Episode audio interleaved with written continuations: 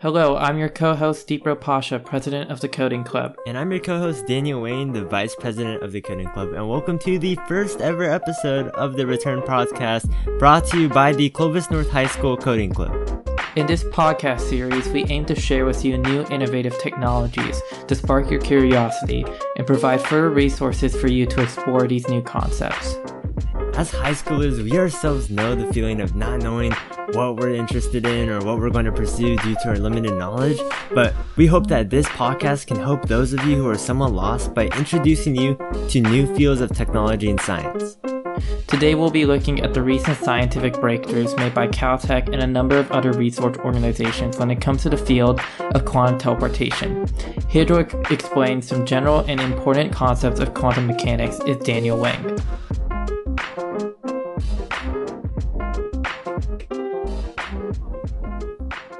So, just a disclaimer, we're not professionals by any means, and I'm just a high school student, Deepro is just a high school student, but we're super passionate about learning. So, if there are any mistakes throughout this podcast, please inform us, and uh, thank you for listening. So, my name is Daniel again, and I'm going to be talking about the principles behind quantum computing. So, what exactly is a quantum computer? Well, that's a good question, Deepro. Um, the Martin Gills from the MIT Technology Review explains a quantum computer as being a computer that harnesses some of the mo- almost mystical phenomenons of quantum mechanics to deliver huge leaps forwards in processing power. At this time, our best supercomputers can only compute at such a limited speed, but by utilizing the phenomenons of quantum mechanics, quantum computers have the potential of exponentially increasing computing power. What makes these huge advancements in computational processing? Well, first, we need to understand how our current classical computers exactly work.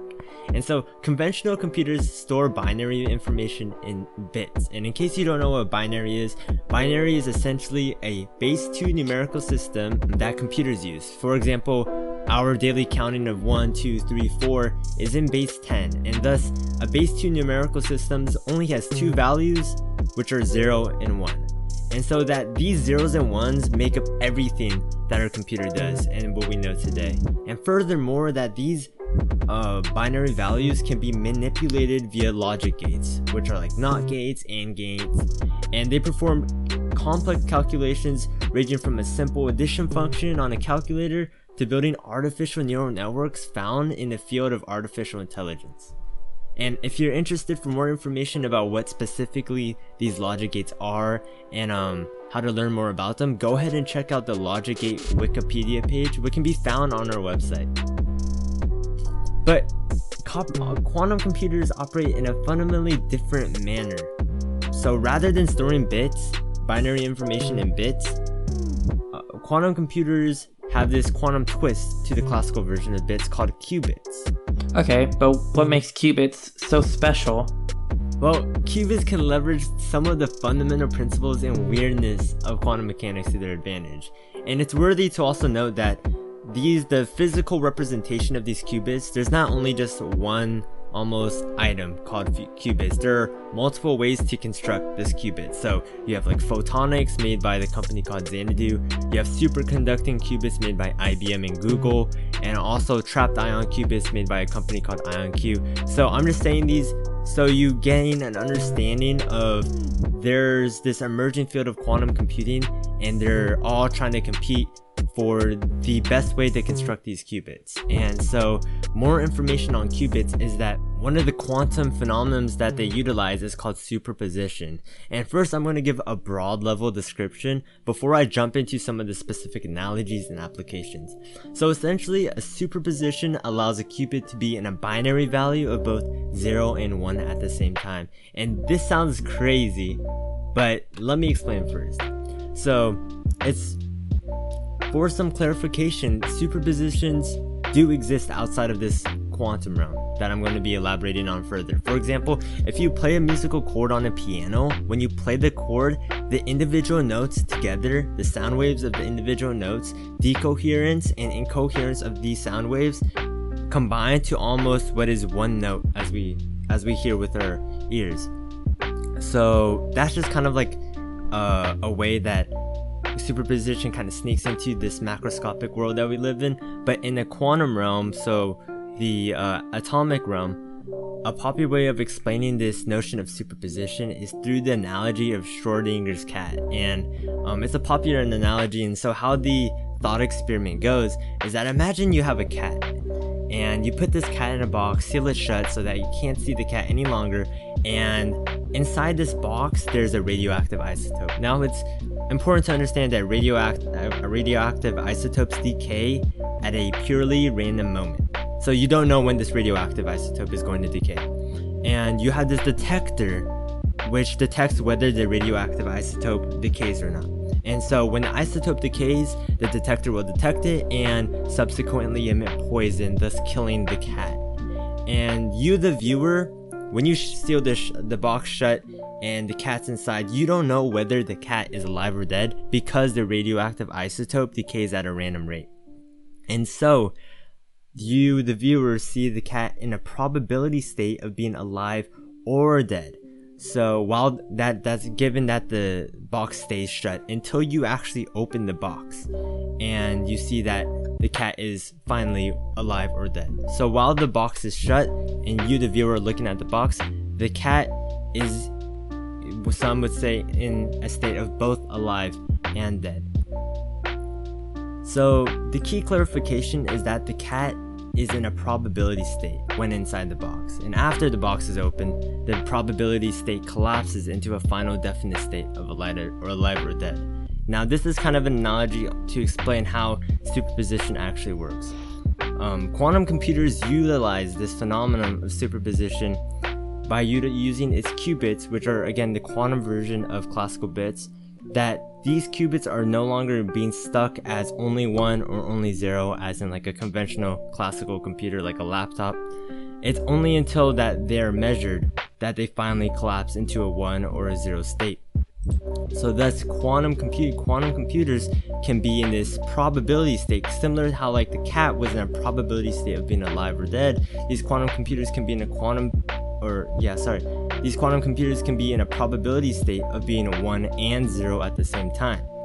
And this allows an exponential speed up to what quantum computers are able to compute. So, quantum logic gates, as was um, referred to before in classical computers, there are quantum logic gates that can be applied to these qubits and they can perform calculations theoretically that would take like a classical computer thousands of years to compute. So qubits can be in 2 to the n states, the n being the number of qubits, while classical bits can only be 2 times n states, which is n being the number of classical bits. And this idea of superposition is uh, is core to how qubits interact and how qubits are different compared to classical computers. Another important aspect of quantum mechanics and quantum computers is the phenomenon of entanglement. And this is also the basis of quantum teleportation, which is the topic we'll be discussing today in our podcast. Now, another disclaimer quantum entanglement is a very strange topic to say the least. And from news articles that I've read and researches I've perused through, that nobody really fully understands how entanglement works. And I'll elaborate on that further. So, if you take the example of Schrodinger's cat from what I had, Schrodinger's cat was in a probability state of being one or zero. And imagine you, so you imagine you double Schrodinger's cat. So you would have two boxes and two cats, and you put a box, uh, sorry, a cat in one box and a cat in another box. Now, how entanglement works is that pretend that you, when you open the box, you see the cat alive. The cat in the other box, you would know would be dead. And that is kind of how entanglement works works. So let me explain this phenomenon in regards to qubits and trying to get a little bit more detailed. So in regards to qubits, this means that qubits have this shared quantum state. So if you have a pair of entangled qubits, one qubit, if it's in the quantum state of 1, the other qubit will be in the quantum state of 1. No matter how far away, they could be on the ends of the galaxy, and opposite sides of the galaxy, and if you measure one qubit to be 1, then the other qubit will instantly, you will know the other, with absolute certainty, you will know the other qubit will be 1. And this is an extremely amazing phenomenon that Einstein famously described as spooky action at a distance. Because to him, it meant that these qubits were, or in case if they were particles, that these particles were communicating with each other at a rate faster than the speed of light, and he did not like that. However, Einstein was wrong because um, there's empirical experimental evidence to show that this phenomenon of entangled um, particles is indeed true. And it means that if you double the number of qubits in a quantum computer, it will exponentially increase its computational power. Here are some examples on how particles can be entangled. One well-known method is known as a cascade transition, in which physicists put atoms into highly excited energy levels, so that they decay by emitting two photons that need to be in an entangled state. Another method, and a more popular method, is known as parametric down conversion, which uses a nonlinear optical crystal to convert high energy photons, i.e. a laser, into pairs of photons with half the initial energy. The polarization of the two new photons will be correlated, and thus become entangled. Atoms can also absorb these photons and thus become entangled as well. Various quantum gates utilize this phenomenon, and like mentioned previously, entanglement is the fundamental principle behind quantum teleportation. And if you guys want more information, check out the resources that we have listed on the Coding Club website, which is, uh, we're going to provide the link um, further into the episode. Quantum computers have the potential to completely revolutionize various fields like machine learning, finance, chemistry, and so much more.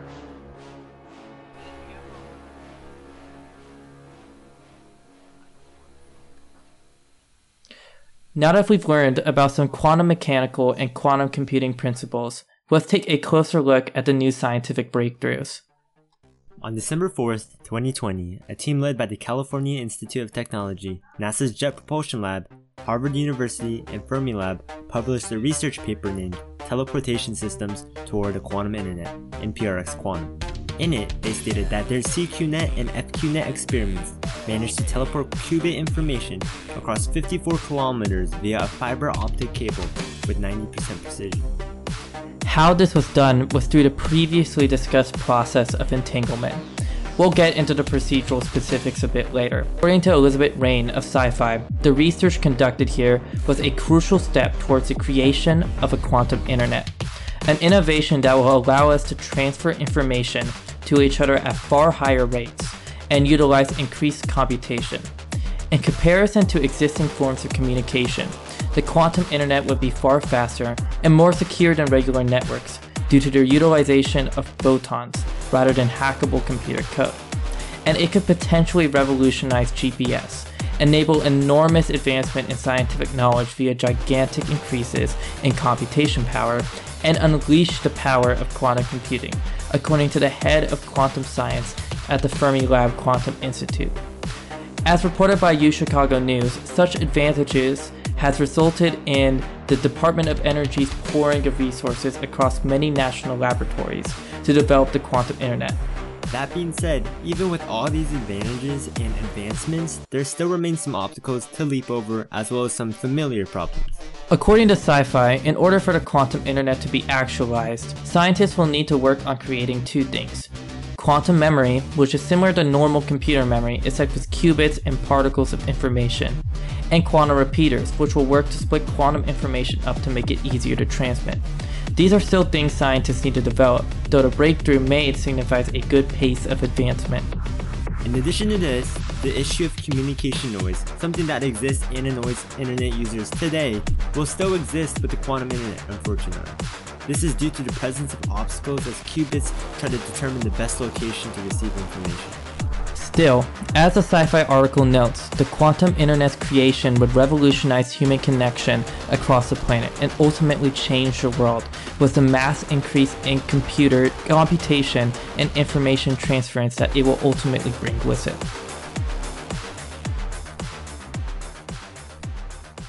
Now, let's take a closer look at some of the experimental procedures used to achieve this teleportation.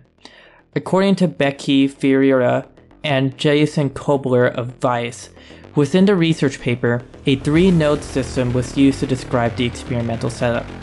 These nodes were named Alice, Charlie, and Bob, and they represented potential users of the quantum internet at three different locations. These nodes have the ability to send information to each other in the form of qubits, and these qubits can have many different properties attached onto them, such as entanglement. In addition, Alice, Charlie, and Bob are able to carry out a number of different quantum related procedures.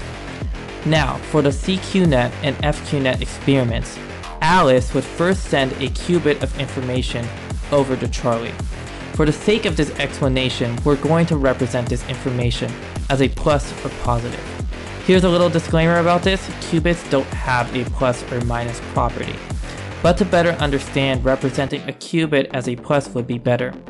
Charlie would thus receive a quote unquote positive qubit from Alice. During all of that, Bob, the third node of the system, would be holding an entangled pair of qubits. These qubits would also be holding information. The state of this information we'll call quote unquote negative. Again, disclaimer, qubits can't actually be negative, but we'll be calling them that for the sake of demonstration. Bob will send one of the negatively entangled qubits to Charlie, who now has both Alice's positive qubit and Bob's negative qubit. What will then occur is a process of quantum interference between Alice's qubit and Bob's qubit. Charlie will then project Alice's positive qubit onto an entangled quantum bell state with Bob's negative qubit at Charlie's location. This will cause the positive information on Alice's qubit to be transferred onto the qubit that Bob has at his location. This would be that negatively entangled qubit that wasn't sent and that remained with Bob. According to JPL, Charlie would then also send information about how Bob is supposed to interpret the Bell measurement transference of information via traditional means, aka optical fibers, email, carrier pigeon, allowing him to access the information. This was what, in essence, the researchers did, although of course greatly simplified. As JPL shows, one important thing to note is the reliance of the quantum internet on existing technology and means of communication like fiber optics. Information is being teleported. However, the ability to access that information is not. But the scaling of that communication will allow for the quantum internet to be far faster than regular means of communication.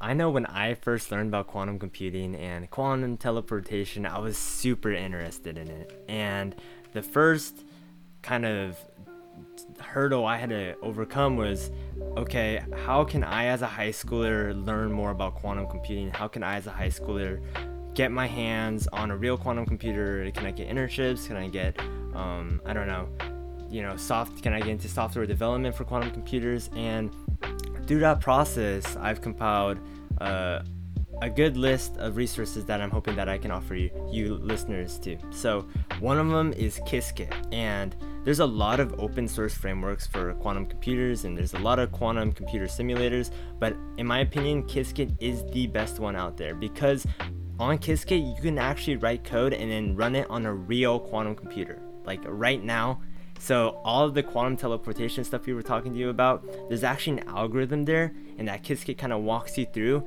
and you can quite literally teleport information at this moment on a real quantum computer with Qiskit, and that just blows my mind, and it's super amazing. So what is Qiskit? Qiskit is an open source framework for quantum computing and it provides tools for creating and manipulating quantum programs and running them on prototype quantum devices on IBM Q Experience or on simulators on your local computer. And like again, again I said that Qiskit runs on a real quantum computer.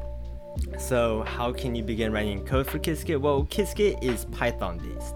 And so you need to know Python before you can use Qiskit.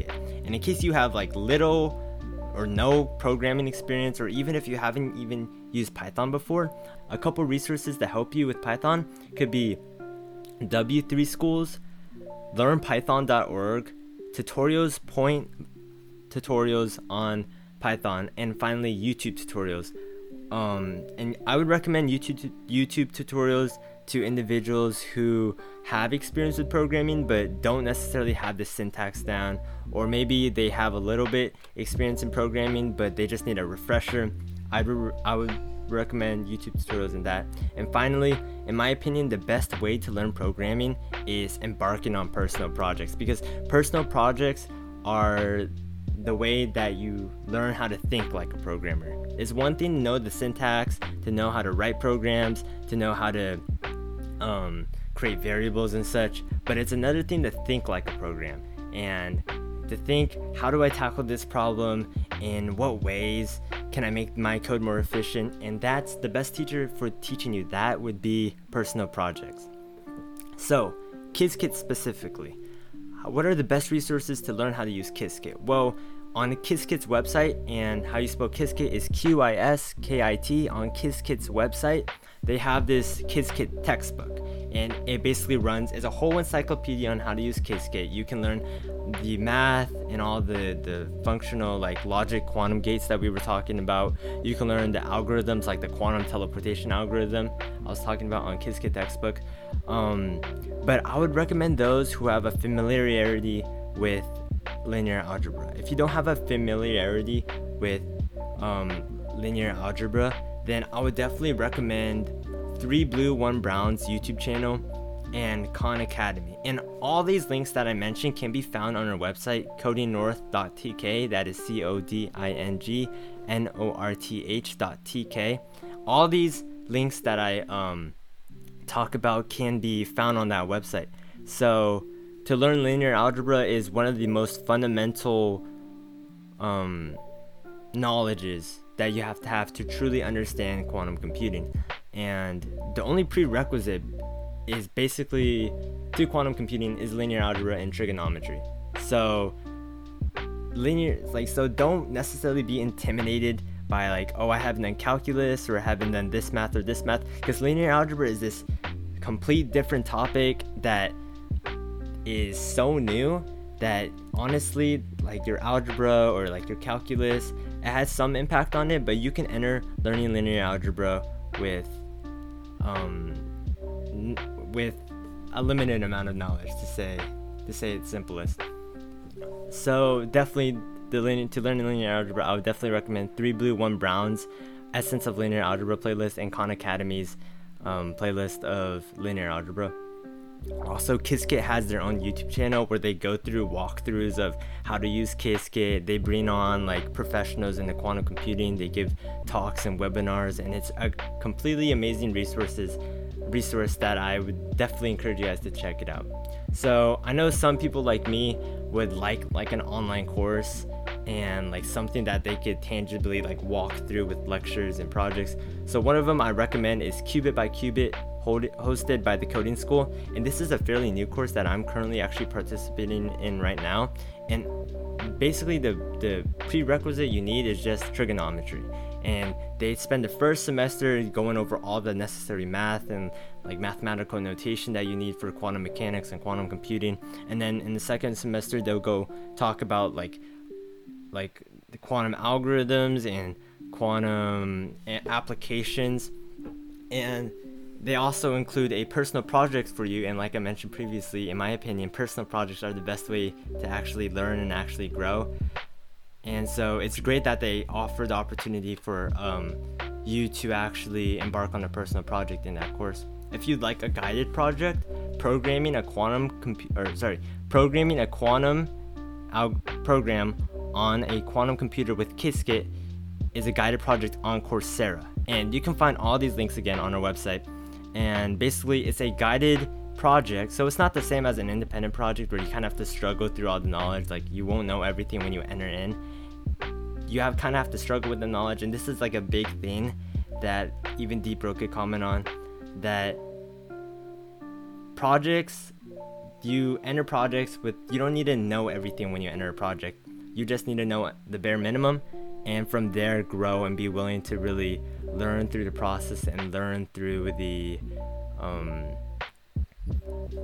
learn through the ideas the ideas that you have and just kind of enjoy the process of making a finalized project. And so that's so in this case it would be a guided project. So they would teach you the information. They would walk you through how to create your own quantum computing algorithm sorry quantum computing program and it's yeah it's great if you're more of a book reader um, some good books on quantum computing would be Programming Quantum Computers, Essential Algorithms and Code Samples by Eric Johnson, Johnston, Nick Harrigan, and Mercedes Gimeno Segovia.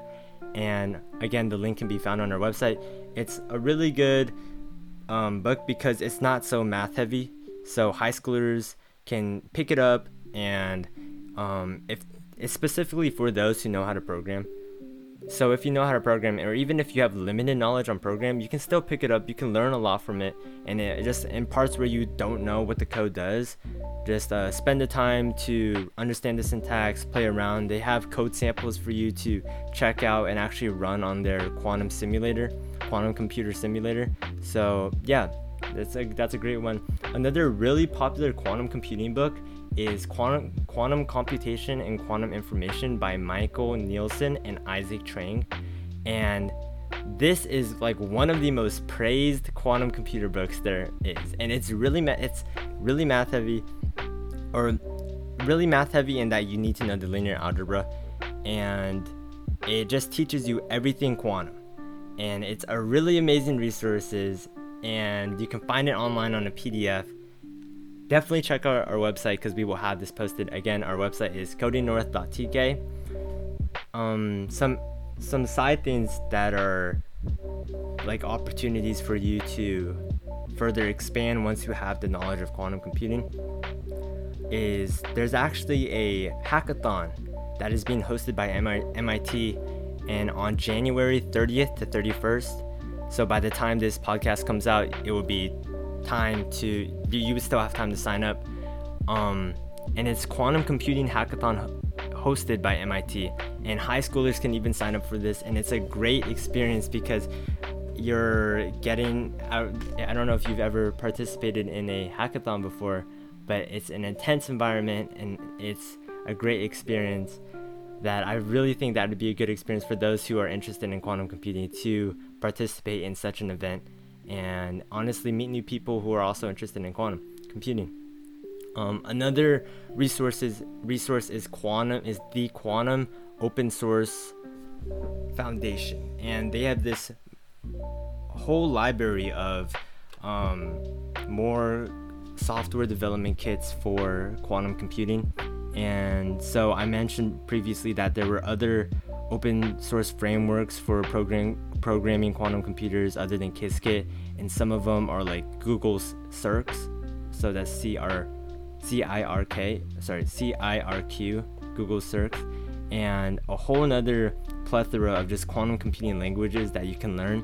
And the Quantum Open Source Foundation has this whole library of those of resources that you can peruse through. They also have this mentorship program in which that you and a mentor and a couple of the students, if you'd like, um, all collaborate on this one project, and it's just a super great um, opportunity. It looks like, um, and I definitely encourage those of you who are interested in trying that out. Um, more information about various Discord servers can be found on our website and finally, if you'd like to know more about quantum mechanics, not only quantum computing, there are the Feynman lectures that you could peruse through. Um, if you don't know who Richard Feynman is, he's one of the pi- he's the one who essentially pioneered quantum computing. And you can take a look at that. There's also a bunch of YouTube videos about quantum mechanics and its weirdness. I definitely encourage you to take a look. One of the channels is Looking Glass Universe, and that channel can be found on our website again. Um, and yeah, I mean, there are so many resources that I wish I could have gotten access to when I first found it. And I hope that like giving you these resources can help you catapult into the world of quantum computing and I'm super excited to see what um, how these resources resources can help people. Again, if you'd like to check out more of these resources, please check out our website. That's codingnorth.tk, c rth.tk, codenorth.tk, and um, yeah. So we've delved into a brief walkthrough of the recent discoveries made in quantum teleportation, as well as look at the some of the background information related to that and some resources that you high school students and any viewers can use in pursuing this further. We hope you enjoyed the episode. Please check out our website codingnorth.tk. Again, that's spelled C O D I N G N O R T H dot TK. We really want to bring the love we feel for science and technology to you guys, and we hope that this podcast is expressing it. Please make sure to keep watching. We'll be back next week. Thanks to our guys in the back, Jonah Badush, who's the club's outreach coordinator, Chandra Sharma, who's the club's webmaster and the one responsible for making uh, the codingnorth.tk, and Nathan Glass, who's providing his amazing music for the podcast. We hope you return to the Return podcast soon.